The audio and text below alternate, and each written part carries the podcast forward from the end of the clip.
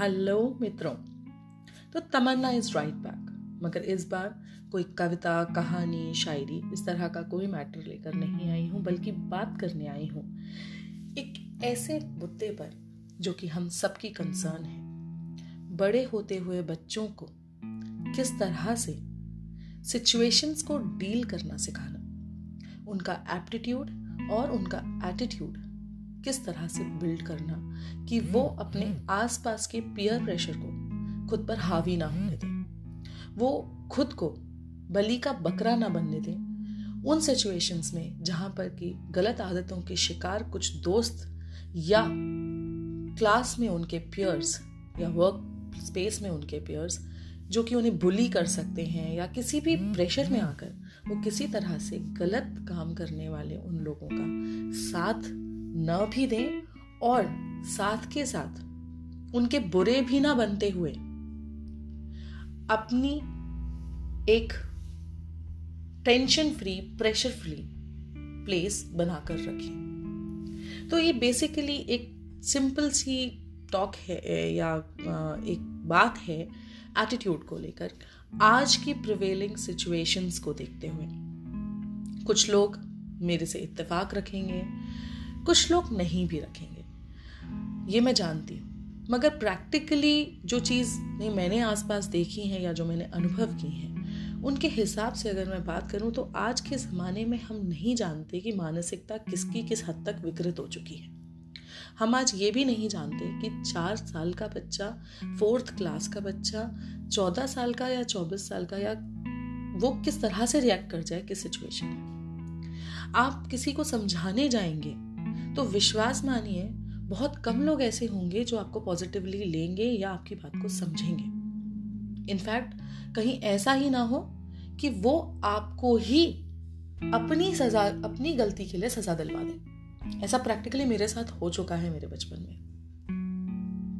हुआ ये था कि मेरी क्लास के कुछ बच्चे मैम के लिए, हमारी हिस्ट्री टीचर के लिए उल्टा सीधा कुछ बोल रहे थे। एंड आई वॉज़ लाइक बड़ी उसूलों वाली बंदी। तो मैंने उनको ये बोला कि यार मैम है हमारी, ऐसे तो मत बोलो। वो मैम ज़रा गुस्से वाली थी, उनके तेवर ज़रा हाई लेवल के रहते थे हाई पर ज़्यादा रहती थी वो। हुआ ये दे सेड कि ठीक है बेटा, बहुत तू अपने आप को महात्मा गांधी बन रही है, तुझे बताते हैं। मैम को पता नहीं कहाँ से वो बात पता चली होगी। मैम गुस्से में तनतनाती हुई क्लास में एंटर करी और मेरी बदकिस्मती कि उन्होंने जैसे ही पूछा कि ऐसा किसने बोला, ये who say who spread this rumour and they stood and blatantly without any shame they took my name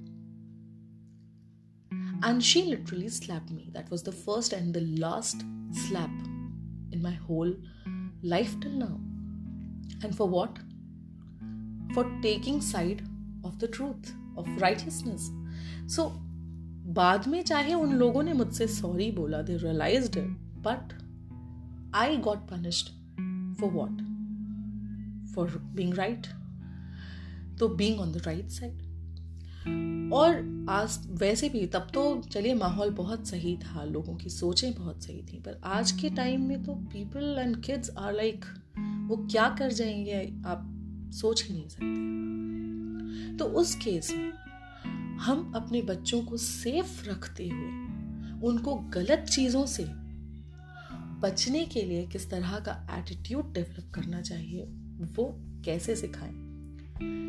ये बात हम यहाँ आज डिस्कस करेंगे। देखिए, एक चीज़ आपने सुनी होगी कई बार, हमारी मूवीज़ में हमने कई बार सुनी है, एड़ा।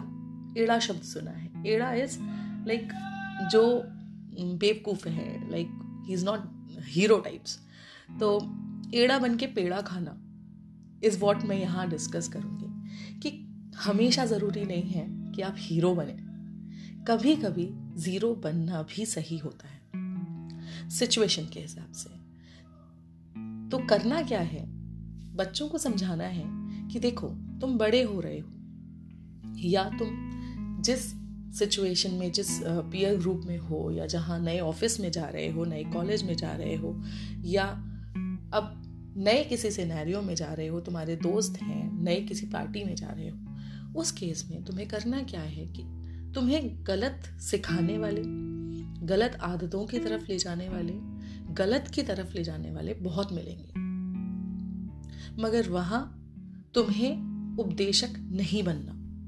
पहली चीज़, ज्ञान नहीं देना, क्योंकि ज्ञान लेने वाले अब नहीं होते हैं। वो प्रजाति लुप्त हो चुकी है। तो आप ज्ञान न दीजिए, वरना सामने वाला आपको आपका मज़ाक बनाएगा, आपको बेवकूफ़ कहेगा, या उसकी बात अगर वो और थोड़ा हाइपर हुआ तो उसकी बात काटने की वजह से वो पीयर प्रेशर आपके ऊपर बिल्डअप करेगा।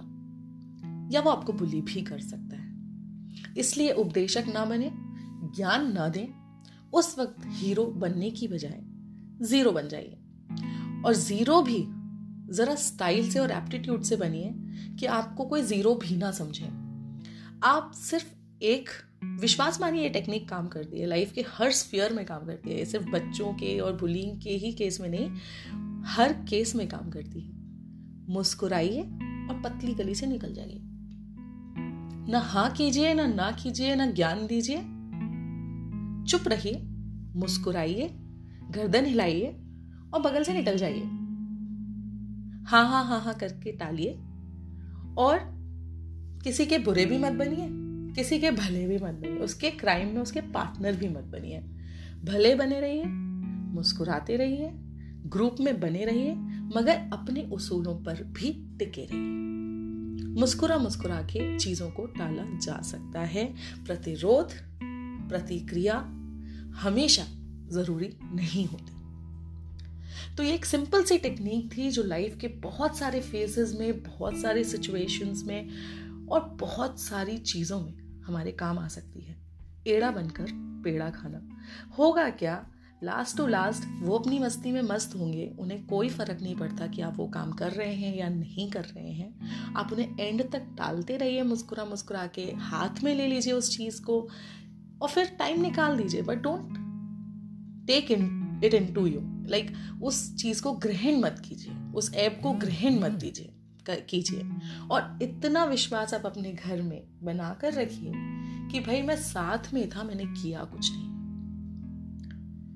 वरना किसका क्या रिएक्शन आएगा? वो अपना बदला आपसे कैसे निकालेगा? आज का जो हम सिनेरियो देखते हैं, उसको देखते हुए हम नहीं जानते कि किसका रिएक्शन क्या हो।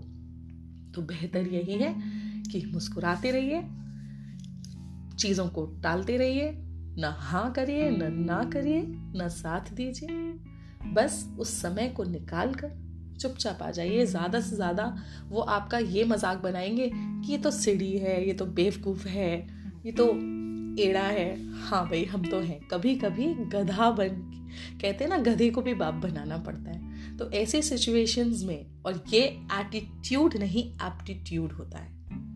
क्योंकि फाइनली आप एक सिचुएशन को मैनेज कर रहे हैं, आप अपनी रेपुटेशन को मेंटेन किए हुए हैं, आप अपनी वैल्यूज़ को मेंटेन किए हुए हैं और आप प्रॉपर मैनेजमेंट के साथ किसी चीज़ को अपने पर हावी नहीं होने दे रहे हैं। तो this is aptitude which is more important and very difficult to build than attitude so hope so मेरी ये छोटी सी एक बात अच्छी लगी होगी, आप लोगों को यूजफुल लगी होगी। Thank you so much for listening saying sayonara Neha